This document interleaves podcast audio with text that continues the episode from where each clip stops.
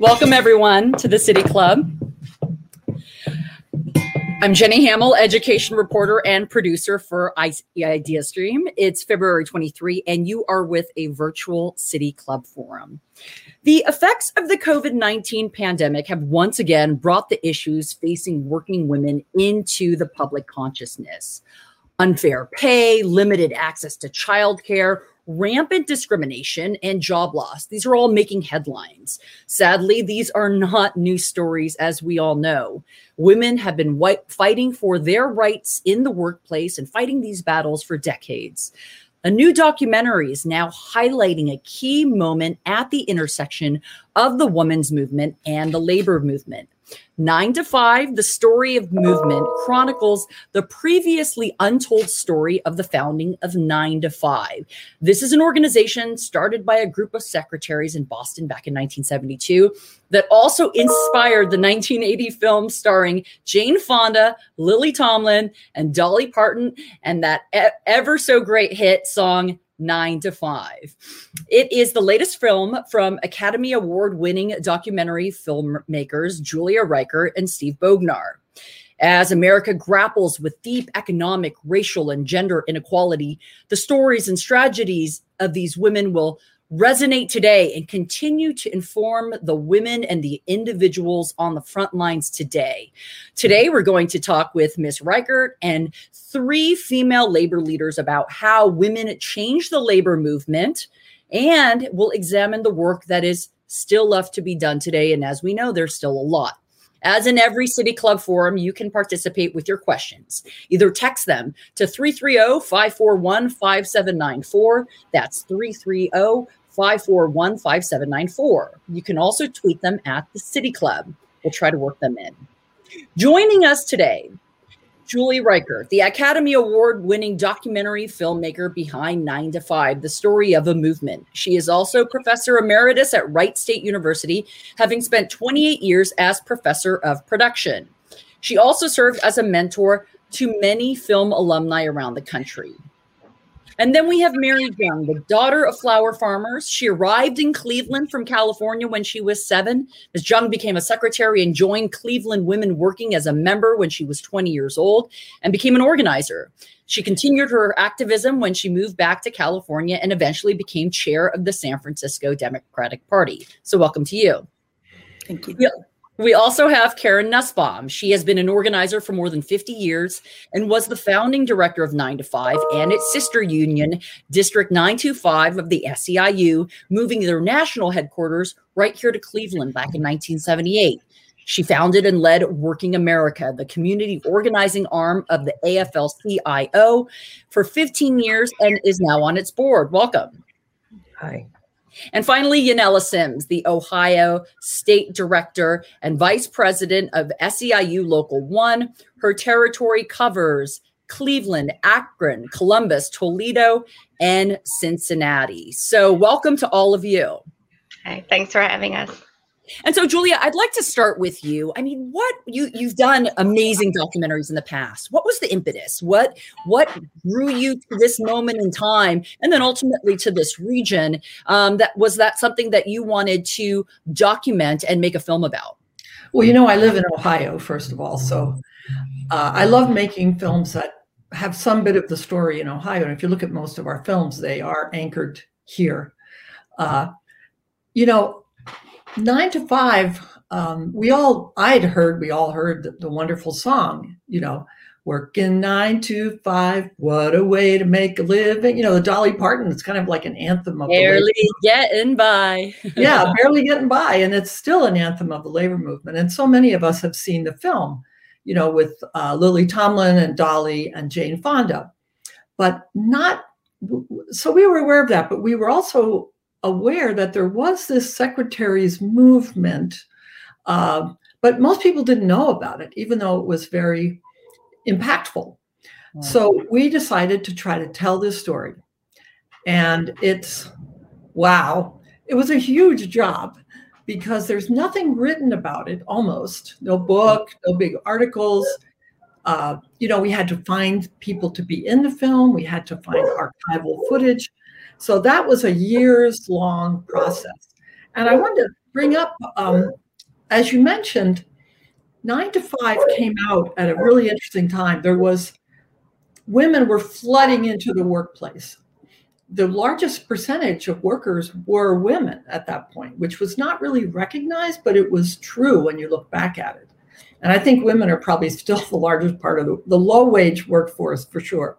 So we have the labor movement, which is supposed to speak for working people, but it's almost all led by men, and there are very few clerical workers in it, clerical, you know, white collar workers. Then you have the women's movement, which is speaking to women, but is pretty militant and in the streets and has its own language. Uh, and nine to five folks, starting with Karen um, and others, brought those two together in a really interesting way and sort of you know which i we have a clip that sort of illustrates this uh, it sort of brings together two you know two different forms of how you organize people how you work with people and like Julie, my job for me. Why don't we go ahead and and, and take a, a look at a, a pretty powerful clip from from your documentary Nine to Five? Thank you. We built an organization that we wanted to be in. We were organizing a workforce that was 90% female, and so our staff and our leaders were 90% female. Half of us were single mothers, so we had our babies and we were still organizers. The women who are part of 9 to 5, they built their own kind of feminism. It was a workplace feminism, and it was powerful. Susie, what beautiful flowers. Secret admirer. My boss. Your boss? For National Secretaries Week. What did your boss get you? Well, Mr. Gladstone's very busy. Excuse me, are you Myrna Canby? Uh-huh. These are for you. For me? Oh.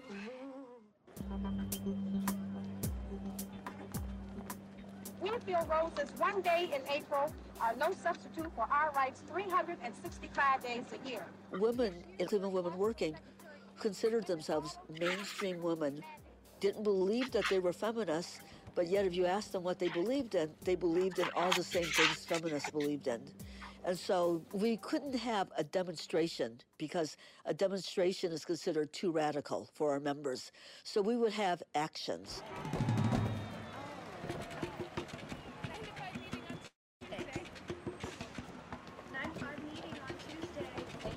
You know, what we're doing is pretty serious, but seriousness isn't always what gets the message across.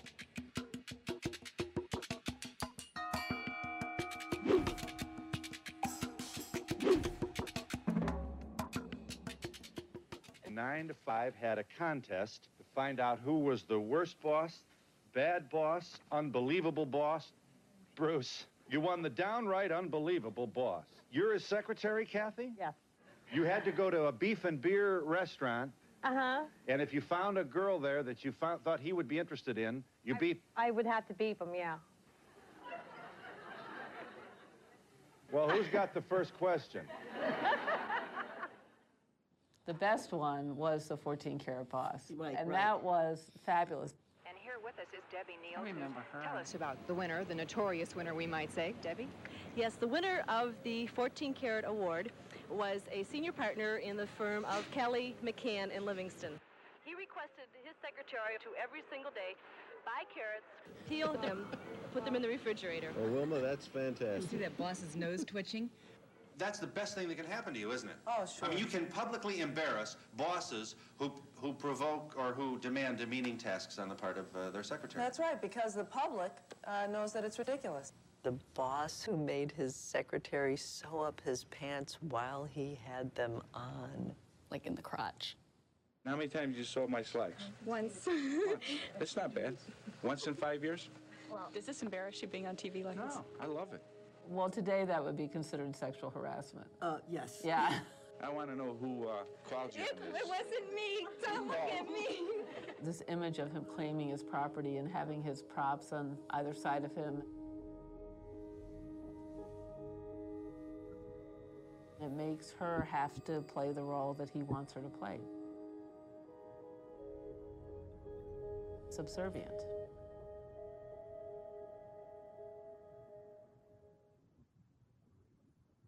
Yeah, Julia, I the the imagery and and the footage that you got was so compelling, and to actually have right there, you know, I mean, such a dramatic effect, but I mean, a real demonstration of of of this man kind of having this proprietary stance with an employee. Uh, you know, for all of us women in the workplace, it, it even now in, in what 2021, it, it's it kind of sends shivers down does. My spine. So so let's talk real quickly about process. I mean, it is not easy to to bring a time period decades old um, to life. So what was that process of, as a filmmaker like to get all that archival footage? Well, it takes years. Uh, we were um, that particular shot that you just talked about, Jenny. When I saw that shot, which was years into the making of the film, I was personally brought back to what it was like to be a young woman there. Mm-hmm. You notice her face. On the one hand, she's supposed to smile. It's my boss. On the other hand, this is creepy. But you know, we did not have a word sexual harassment until 1978. We didn't have that word. Okay, so how do we find the footage? It was a big national search that took years.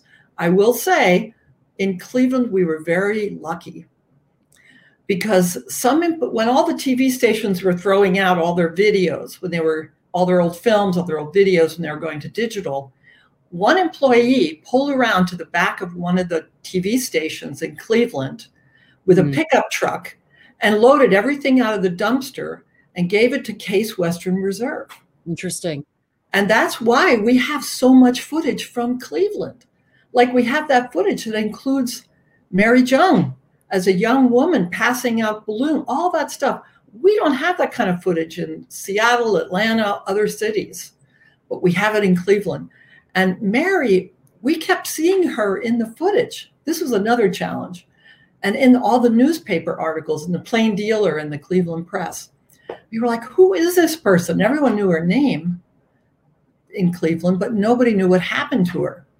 So we eventually uh, tracked her down in San Francisco, and she was head of the Democratic Party of San Francisco, which, uh, you know, we were not surprised. And she said she had the, the skills she'd learned in nine to five, right, Mary? Uh, really helped her be effective as a leader in that political movement, the Democratic Party. Yeah, I want to get to Mary in one second, but Karen, you know, I I- feel like in some ways your story was so central um, to, to to the strength and vigor of this movement. Mhm. Um, how was it to kind of see this chapter um, redepicted and in full color? And um, a- at the time, did you see yourself as a feminist? I mean, what did it feel like to be entering into this?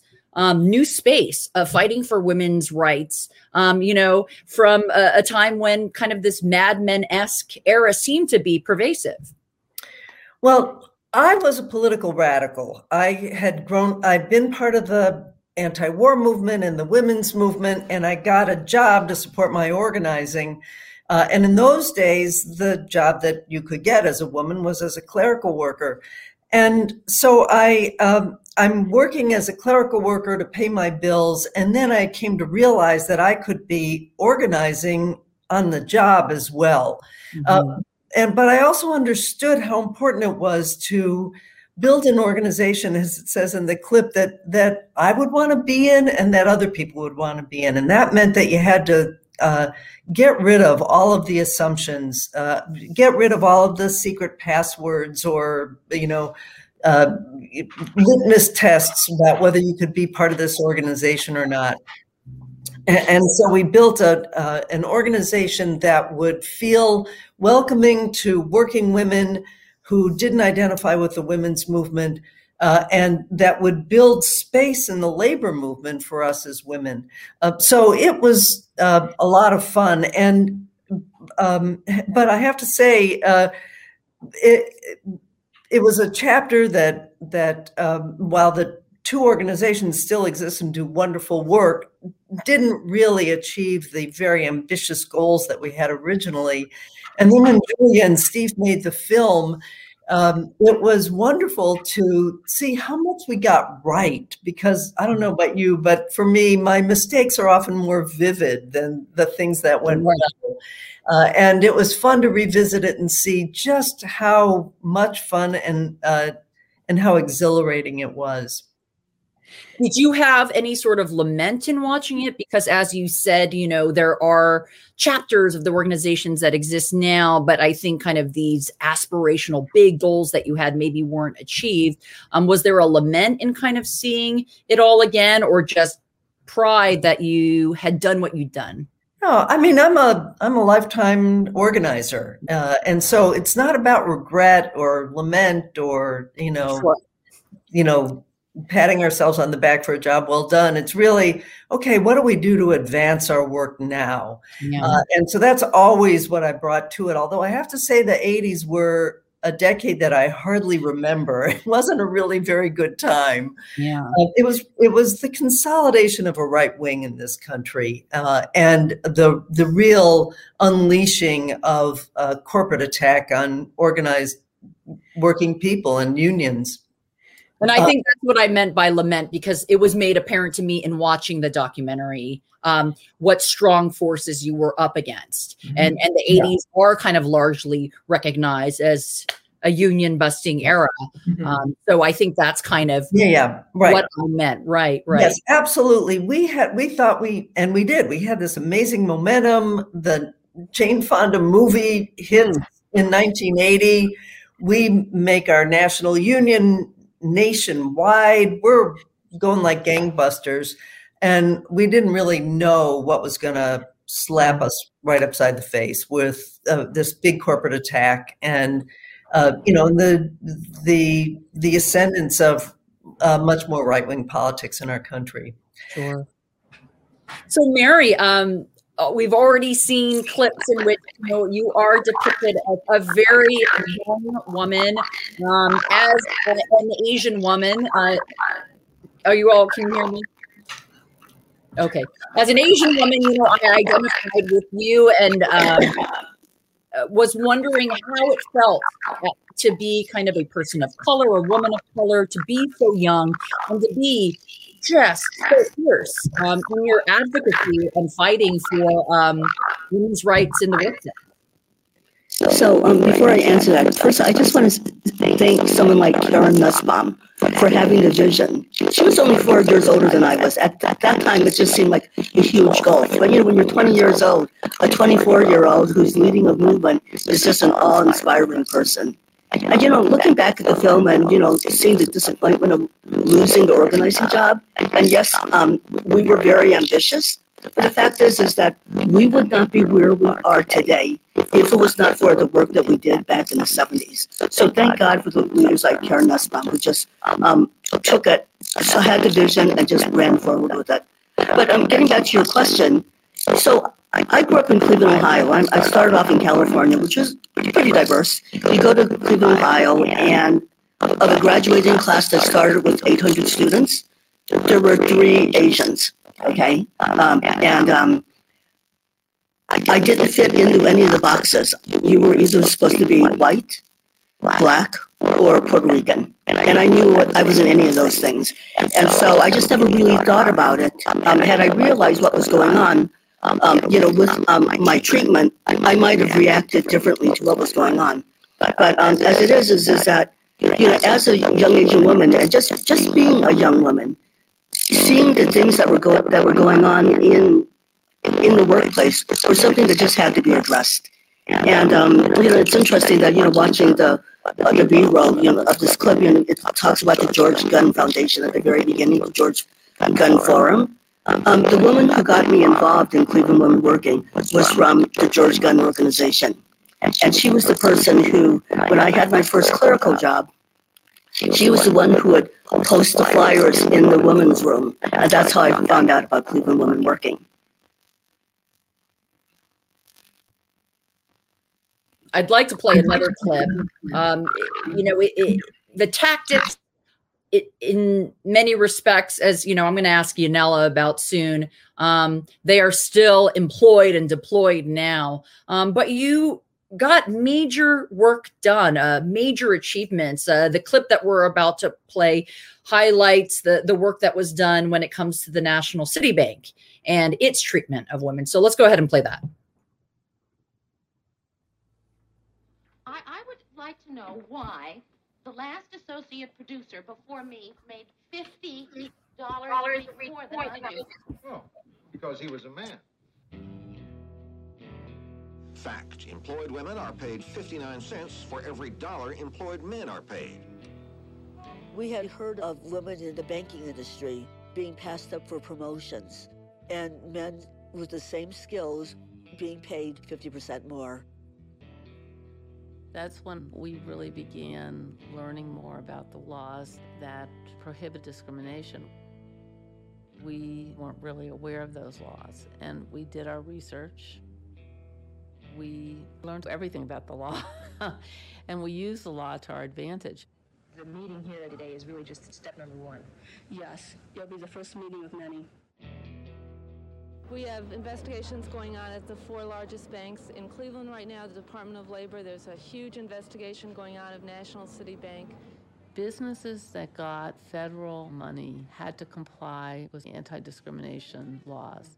You could have their money taken away. The Equal Employment Opportunity Commission just strengthens what we've been saying for the last two years that banks are shortchanging women. After our campaign, the women who worked in banks were much better off than they had been previously. Many more women got promoted, they hired many more people of color. At one of the banks, they won an average of a 12% raise within the first year. At John Hancock Insurance, they won an average 10% raise. And not only that, they got the company to give money to a local child care center so that they would have child care for their kids. Were they given full justice? Probably not. National City Bank was just a blip. But what it showed was that this was important and that we could win. And it was a message to everybody that we're here, we're in it for the long haul, and you're going to be hearing from us.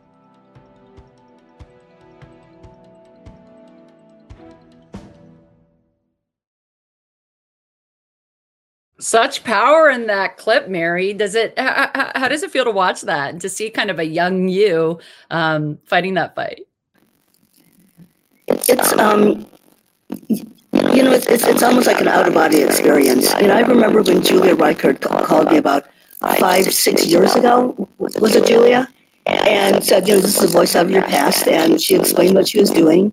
And you know, it, I never really talked about, uh, you know, what I did back in the 70s, you know, partially because once, at one point when I left the women's, when I left the women's organizations, I had moved out of state. And it was difficult to explain to a future employer why they would hire this rabble-rousing young woman who looks like she goes around suing banks, right? And um, I had to change my story to make sure that um, I could get hired. And so I spent years not talking about it. Then all of a sudden, to be able to talk about it was being like let free. And then seeing this movie, that I watched it with my son, and he's like, I just had no idea. I mean, like, of course, he always thinks his mom is awesome, right? You know, uh, you know, awesomes, you know, love their mothers, right? But it was, um, it was an interesting experience, and it was the first time I had seen the film. I never saw any of the clips or anything. And I knew that they were out there, but it chose not to. I wanted it to be a fresh experience. I don't know if you can um, perhaps turn down your speakers to see if it might rectify, but um, you're coming in kind of distorted. So um, sorry about that. So so when we get back to you, we'll see if that works. But I, I want to turn to Yanela. Um, you know, you you are carrying the torch now. Um, did, when you watch the documentary, um, what sat with you? Uh, had you ever had kind of a visualization of, of the women that fought before? um, or laid the foundation to the good fight that you're fighting now? There are so many things you know i mean th- there was um, one part where they were talking about organizing specifically you know and i thought this is exactly what we do now you know mm-hmm. organizing is about having individual conversations giving people the space and the room and the opportunity to speak their own truth and to talk about what they want to change for themselves as a collective group.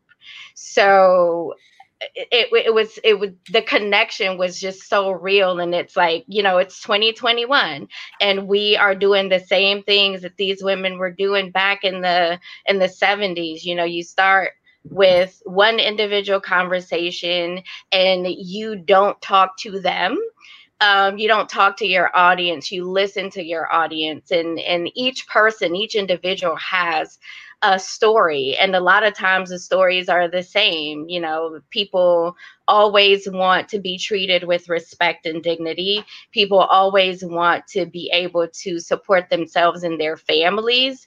And you know even back then it's it's still the same you know we're we're still fighting for the same things for working people particularly uh, women and people of color. You know the the fight is always the same. The fight is always big business against the the working class person. So um it, you know watching the documentary was really um it was like an underscore to to to reinforce the work that myself and my team and our organization just the work that we do every day it it, it reignited um the idea that we still need to keep doing the the same things that have been done in the past for the same goal.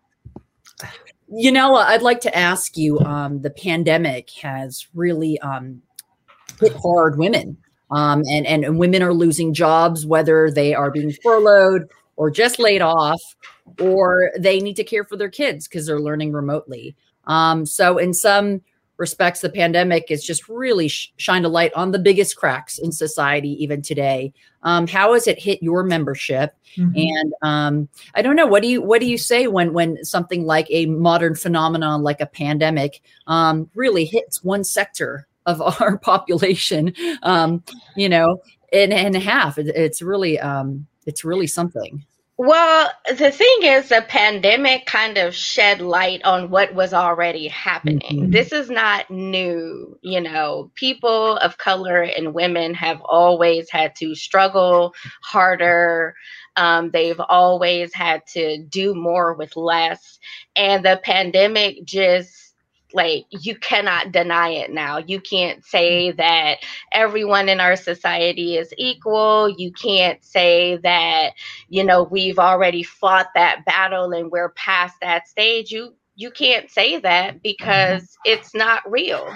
And there's no fact to it at all. And the pandemic just rubber stamped it and said see you're not done here the work is not done and everything is not okay um, you know, as far as the specific impact that it's had on our membership, mm-hmm. you know, it really depends on where you are in Ohio. We've we've been hit, but it hasn't been as bad as it's been in other places. And, you know, we we're still there's still a struggle in the workplace, whether it be for pay or in this case, PPE, um, you know, paid time off if you have to be out because you've been, um, because you've tested positive for COVID 19.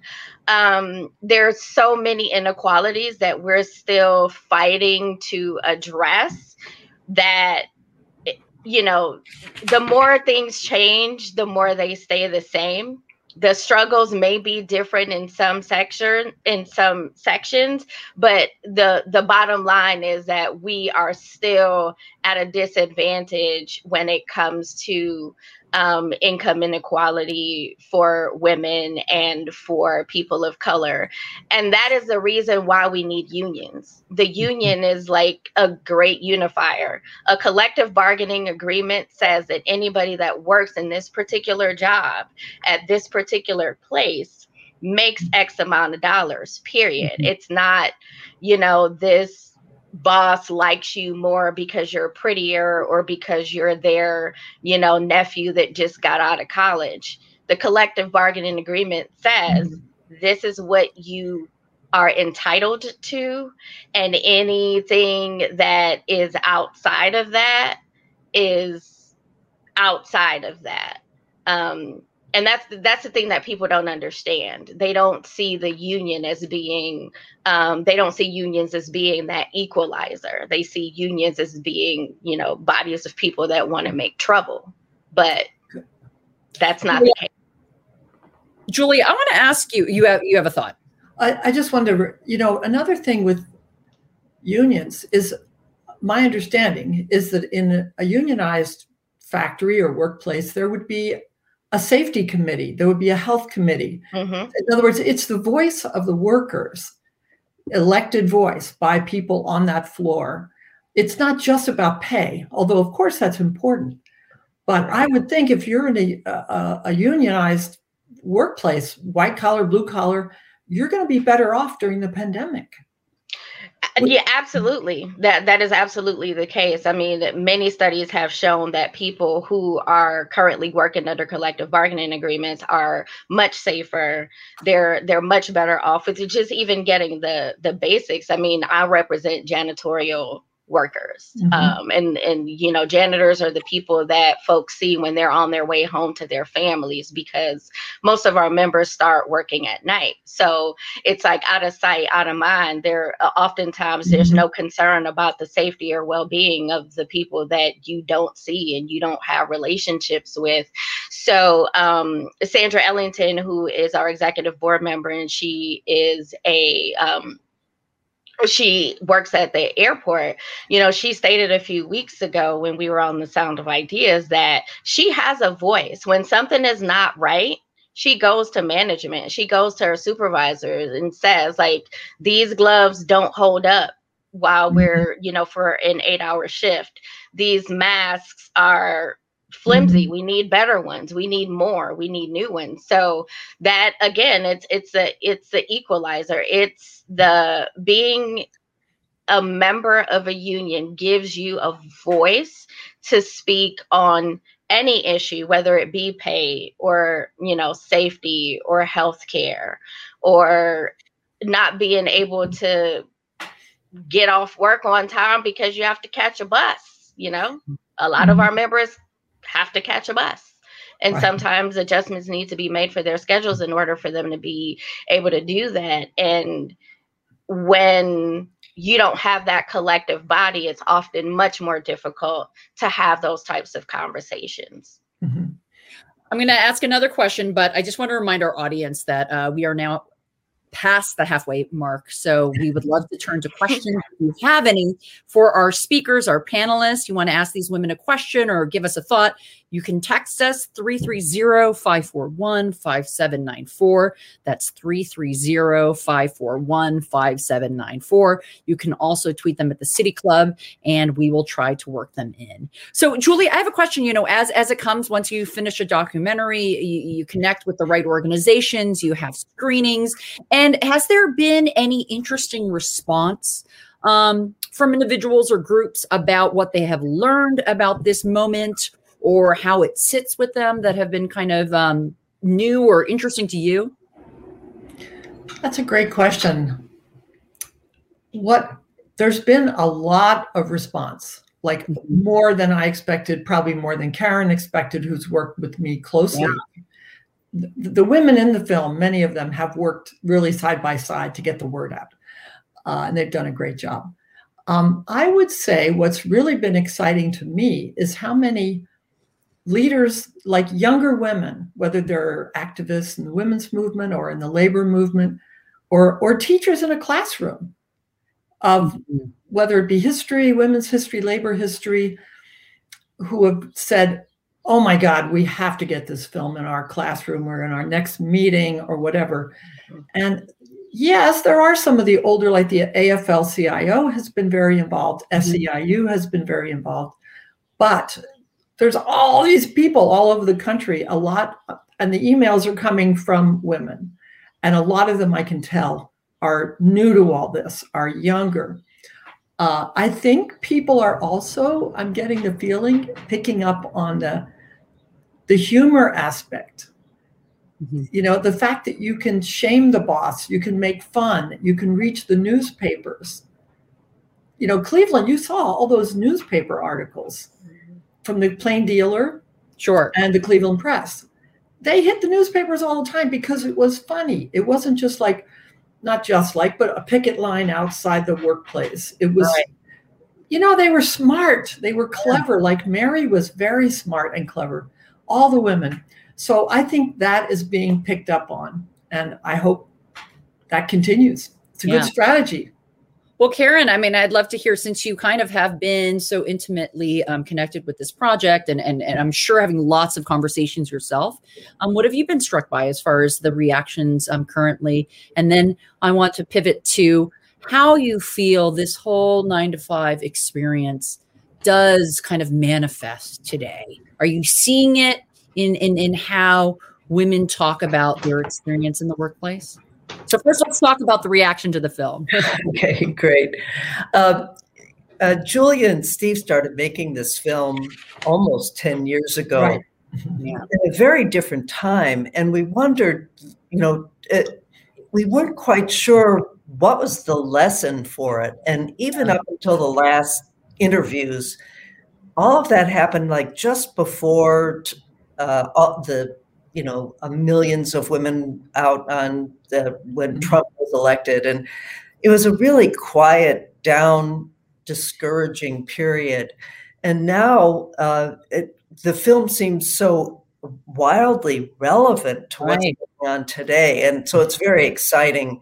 You look back and you see that the 70s are really very much like the period that we're in today. It was a period of rupture, of mass disruption everywhere in politics and uh, the economy, but uh, also with the uh, wild development of social movements. And that's just like today.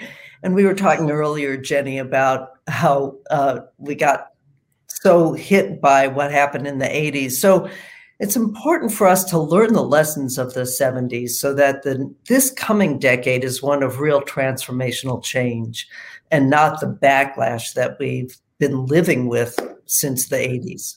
I want to add actually something to that. Um, the whole concept of union busting, of union avoidance. This is, first of all, I first heard that term in when we were making nine to five. Really? You know, yeah, that's the first time I heard it. Wow. Um, and as far as an industry in America, not just like some people didn't like unions, but an industry of lawyers and consultants who are paid millions of dollars to break unions. And you see that in our film American Factory, if you've ever seen that. That's where I really saw it up close. And it's mentioned, those two films talk to each other. And I got to bring this up because this is still a huge part of American life, American culture that most people have no clue about. Right now, we may be noticing the Amazon workers in Alabama. There's like 6,000 of them who are considering whether to organize. It's all over the newspapers, right? Yeah. And there's sort of a mention there are anti union signs in the factory. Well, I can tell you there's a lot more going on than that. Right. You know, there are mandatory meetings, there are threats, there may even be people being fired, as they were in American Factory for wearing a union t shirt or for talking about union. Um, the union avoidance industry is a huge factor in American life.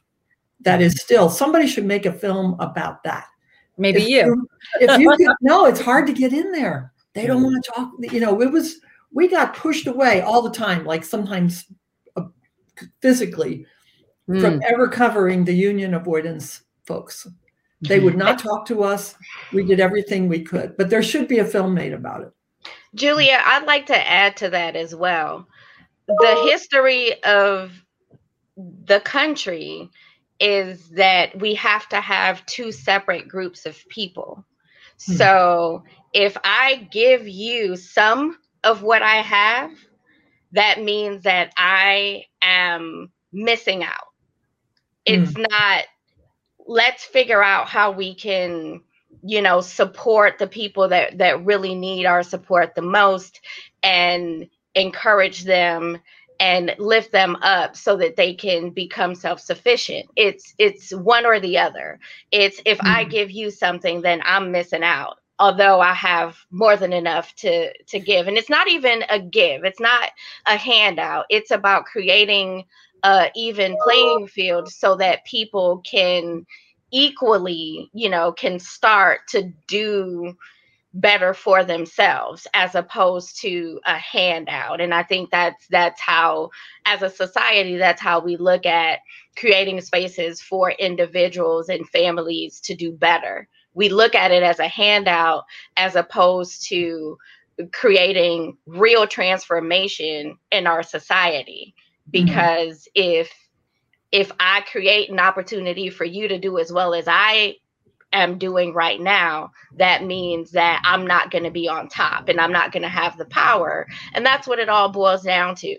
That's why you have these multi-million dollar, um, y- you know, attorneys that fight unions and like literally their work is to union bust. That's what they do because the mm-hmm. corporations and the employers would prefer to spend money on that than to create a space for mm-hmm. others to do better.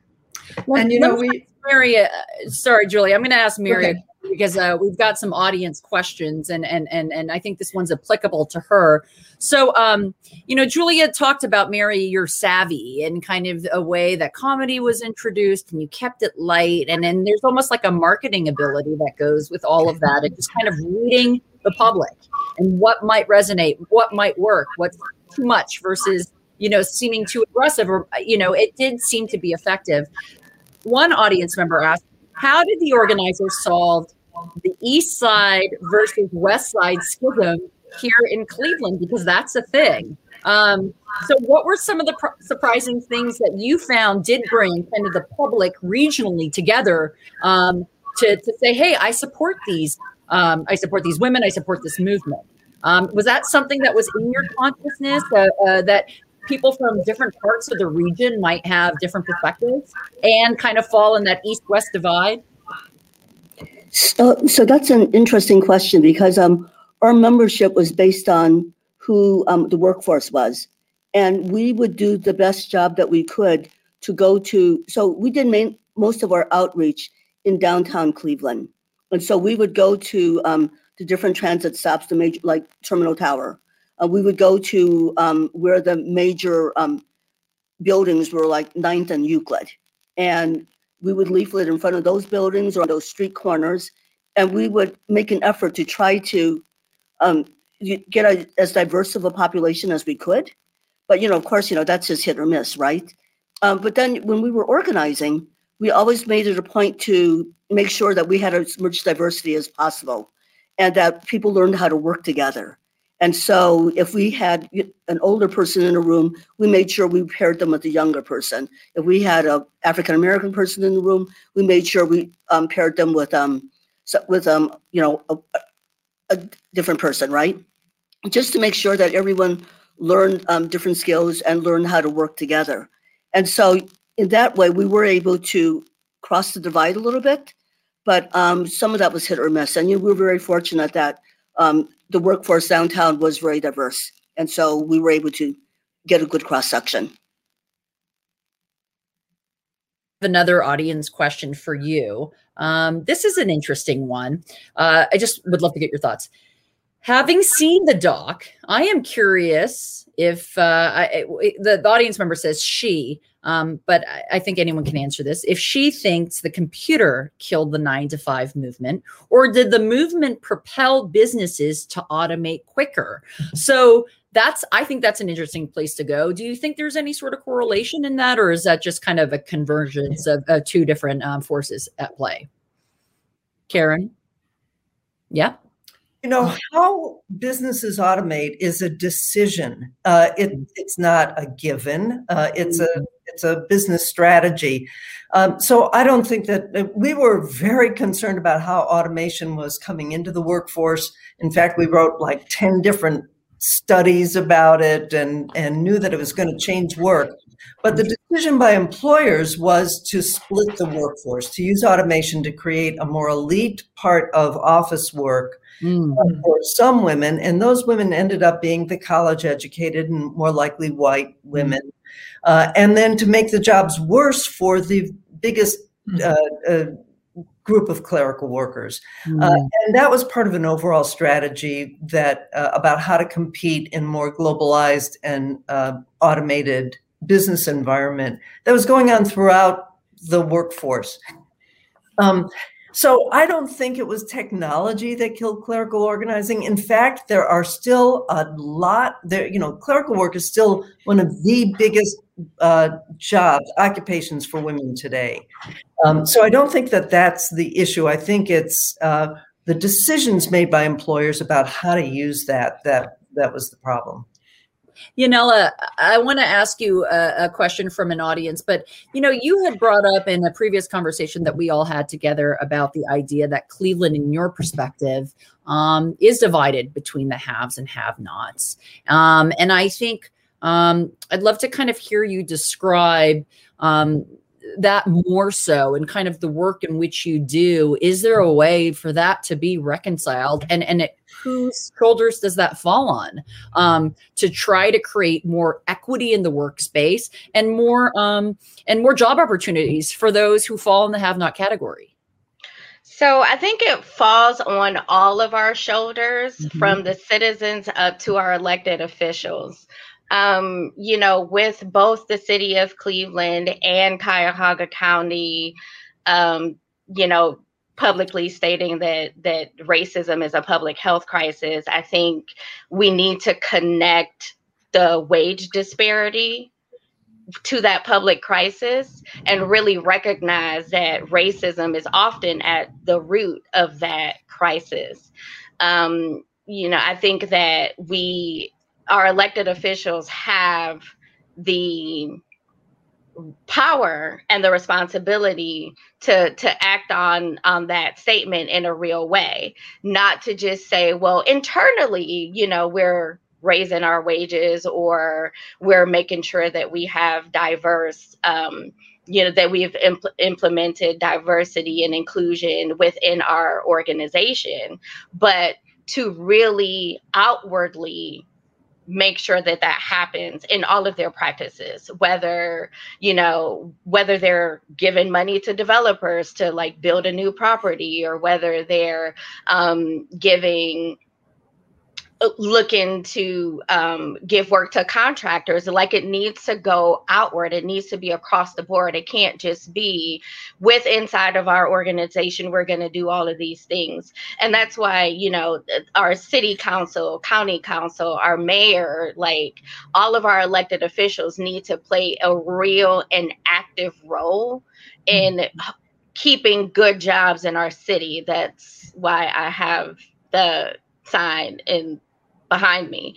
Um, it's not enough just to say that this is a crisis, and it's not enough to make changes internally.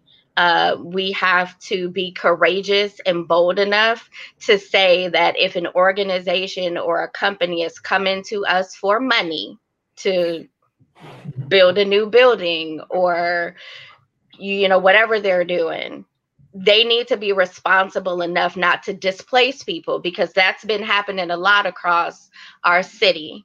A lot of the spaces in downtown Cleveland that used to be commercial real estate um, properties are now being transformed into luxury apartments. Well, the people that used to clean those buildings are not able to live in the new apartments mm-hmm. that are being built. So, if we want to be serious, if we're saying that we're serious about creating equity and creating a, a, a city that we can all live and grow in, we have to focus on the citizens that live here now. Um, and not put so much emphasis on bringing the best and brightest from somewhere else because in my opinion that's what we're doing. We're trying to make this you know pretty cleveland that will attract you know engineers and doctors and all of these other people but we're not we're not taking care of the everyday janitor or food service worker that lives here right now. Yeah and we're not going to create an environment that is um, equitable if we don't do that. You know, um, I, I we were recently reporting uh, at our station. I work at uh, the NPR station Ideastream about uh, this innovation uh, district, this hub that's being developed with all the major universities and uh, university hospitals and Cleveland Clinic, and it sounds like an amazing thing. Um, and there were numbers thrown out about the types of numbers of jobs it will generate, and I really did think about because I thought about kind of what you talk about, Yanela, um, with you know this kind of schism between this very academic, you know, and and prosperous community, and then there's you know definitely the uh, the working class and and people who are struggling to get by. And I was wondering what kinds of jobs, you know, would be generated, and would they be inclusive, and would there maybe be training for people who otherwise wouldn't go into virus study or whatever it is to support that. Um, as part of that effort. So I do think, um, you know, there is kind of this attempt by Ohio and Cleveland to grow and to be a part of kind of like a, a new era um, and maybe a post-pandemic era. But uh, I think maybe it's a it's a time um, it's a place for opportunity too to to kind of refocus Yeah. on how it uh, includes the entire population. Absolutely. And it's not it's not a new concept. Like it's been done in other in other cities. It's not like what do we do? We don't know where to start. Like look at other examples of cities who've mm-hmm. made the commitment to create good jobs because you know, you're bringing in the doctors and the engineers and the the folks that are coming into that innovation hub, but that space is still going to need janitors to clean it it's still going to need food service workers to um, work in the cafeterias. It's still going to need security officers to protect the property. So, why not make sure that all of those people, from the engineers to the security officers to the janitors, why not make sure that all of those people are able to take care of themselves and their families? It doesn't have to be one group or the other it can be both groups. So I do have uh, one final audience question, um, and it's a good one. Uh, with the municipal ex- elections in Cleveland coming up, what messages or message do the panelists have for candidates seeking working class votes? And how can these candidates best support the right and effort of all working people, especially women and people of color, in Cleveland to join a union? So, Karen, thoughts? I'm going to cede my time to Yanela. Um, well, but I would, li- I, you know, I, I, I think, you know, you have a space to, to, to okay. yeah. Um, uh, I I do think that the this is a moment when we've got to make the serious investments in working people. Uh, that we, if we don't do it now, we are in ser- in big big trouble. Uh, partly because it's such a, a dangerous time uh, in every single way, including uh, climate change. That it, it's we're just in peril, and if we don't make the kinds of investments right now uh, at the local level that make the kinds of changes that Yanela is talking about, uh, then we won't. Uh, then we'll be really sorry. I also just want to take a moment, Jenny, to call out the, the number of people who do the hard work all the time to build these organizations, like Yanela, like Mary Jung. But in Cleveland, it was also Helen Williams. Carol Kurtz, Janice McCourt, Kathy Fitzsimmons, and Ione Biggs, who was this fabulous uh, leader for us for so many years who passed away a few years ago. And for our union, it was Ann Hill, Carol Sims, Jackie Harrison, uh, Peggy Torcheski. Uh, you know, it's it's individuals who work together who make the kind of change that Yanela is talking about. That's great. And Yel- Yanela, of course, I want your perspective, uh, a message to candidates who are thinking about the region as a whole and the people as a whole, and, and inclusion as a part of lifting this region up. I would say that those candidates need to be bold, they Mm. need to be courageous, and they need to talk to the people who, who they represent. You can't sit in a vacuum and kind of make decisions when you're not having conversations with the people who those decisions are going to affect. But I think more importantly, it's time to change the way that we think about governance in our city we need to be more creative and we need to make commitments. Like our elected officials need to make the commitment to the citizens of, of Cleveland and to Cuyahoga County and to the state of Ohio. They need to make the commitment and they need to be courageous in that commitment to carry out those tasks that will eventually you know develop our cities into um, places that are more equitable. Because if if your plan is to kind of do the same old same old and cater to business and not listen to your constituents, then we're going to be in the same place. And I've seen a lot of catering to business in the city of Cleveland, and that definitely needs to change. Hmm, great point. You know, Julia? I would just like to throw in uh, on a maybe a more national level. Um, yeah. You know, we have a new Secretary of Labor, Marty Walsh. And we have Joe Biden, who's probably the most pro labor president, uh, at least in my memory, we've ever had. So there's really an opening here. Now, I know there's bad news, you know, from the right as well.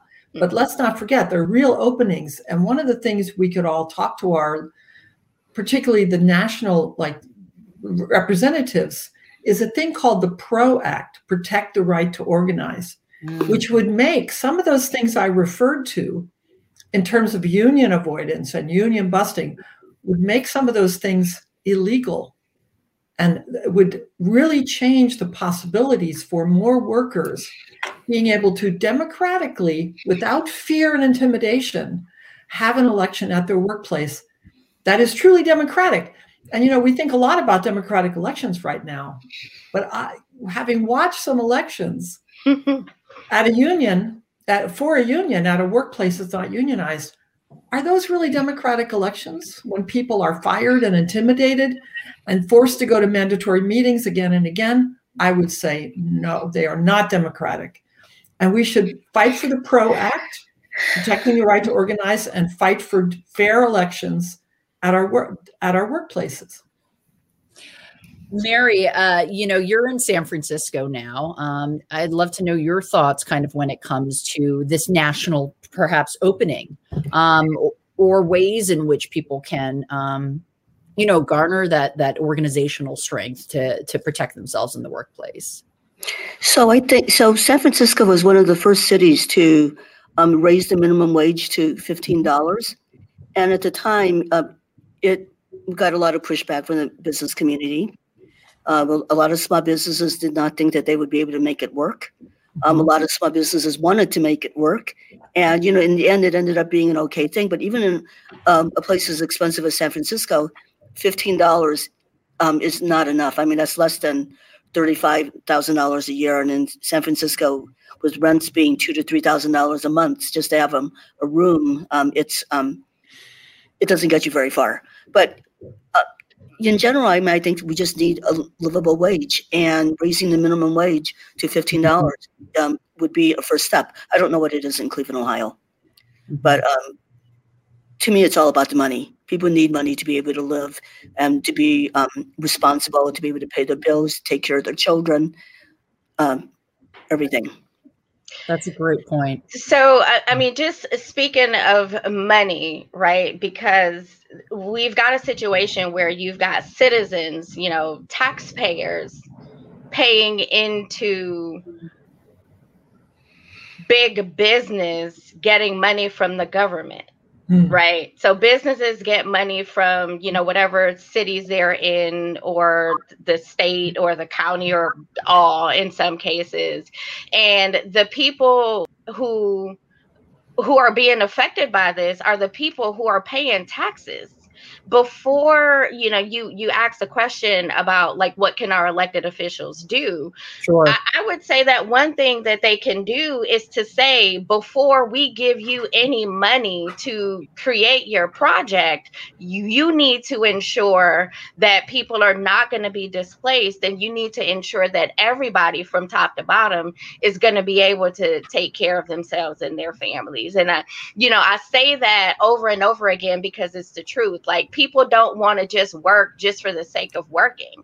People need an income to take care of themselves and their families and to give back to their communities and to be able to you know donate to their children's school event. Like people aren't just working for the sake of working and i think that you know sometimes we overlook that because the wealthy are they're so far removed because it's it's like second nature to them. They're able to buy their kids school clothes and they're able to to pay their private school tuitions and everybody isn't able to do that. Yet our cities and our our governments are giving them more money because that's how business works. You know business saves their own money, uses everybody else's money to get what they want. And I think a bold move would be to say, before we do this, let's figure out what the benefit of this project is going to be for all involved, not just the people at the top of the ladder. So, yes, Mary, I think you're right. It is about the money. Um, but it's it's also about our communities and about just you know being able to not feel stressed out when you're trying to provide simple things for your for your family All right, great. Um, we are running out of time. I do want to play one more clip from the doc. Uh, I actually was a reporter in Los Angeles when the Women's March started, um, as Karen brought up, kind of organically in response to President Trump taking office. And, and uh, in, in Los Angeles, it became a half million women large, the event. And I remember being there when uh, suddenly Jane Fonda jumped on stage and, and, you know, just rallied the crowd and, and spoke of, of this time as a, a time to be galvanized and to fight. So, uh, uh, you know, when I saw Jane Fonda in the film, um, it sparked that memory for me. So let's go ahead and play a clip from uh, Nine to Five. We went around. Oops, that's just clip told now. us a little bit about who they were and what their experiences were on the job. And then we asked the question Do any of you fantasize about killing your boss? I'm thinking this is so typical Hollywood, you know? But every single one of them had a fantasy about killing their boss. You know, one of them that was so far out we couldn't put it in the movie was grinding him up in a coffee bean grinder and then making drip coffee out of him. I'm just sitting there, just can't believe my ears. It unlocked this idea for the movie. The entire time that we were working on the movie, I could carry in my heart that this was married to a movement. Today is the last day of the shooting of 9 to 5, and I'm very moved because it's been the best, most wonderful experience that I've ever had. And part of what's made it so wonderful is that even though it's a comedy, you will know that everything in that movie is based on things that were told to us by women like you. Every fantasy, and the boss gets barbecued and eaten. Right out of Cleveland. Women who work for National City Bank. And then there was the day that Dolly showed up, saying to me and Lily, I've written a song. Y'all, will you listen to it? And she started using her long nails like a washboard to keep time to herself. And she started singing, Working nine to five. And Lily, I could see her hair standing up on her arms. And I thought to myself, the movement has an anthem.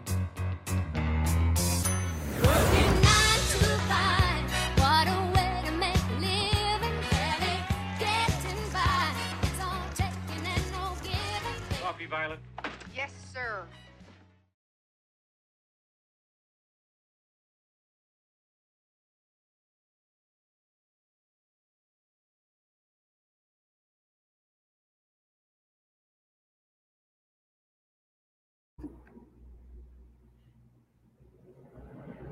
Oh, maybe I can hear it through here. No, they say it too. Unmute. I don't get it. Um,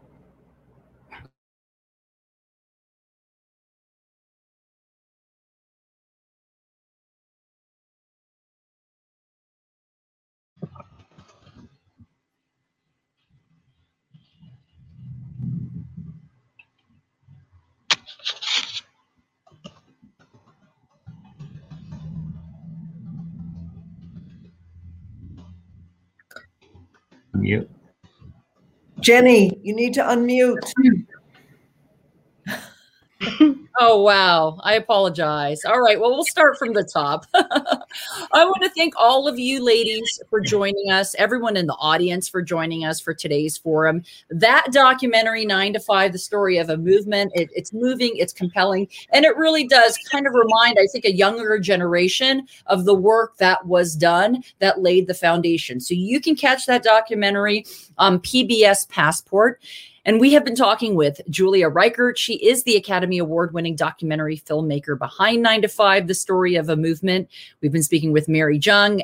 Joining us in San Francisco, the former organizer of Nine to Five Cleveland, Karen Nussbaum, founder and director of Nine to Five and the National Association of Working Women, and Yanela Sims, Ohio State Director and Vice President of the SEIU Local One. So, thank you all for the work that you've done and the work you do now. And thanks so much for joining us, ladies.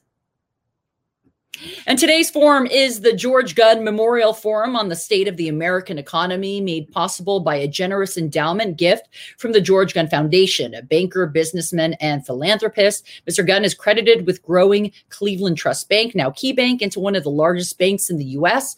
and strengthening its ties to business.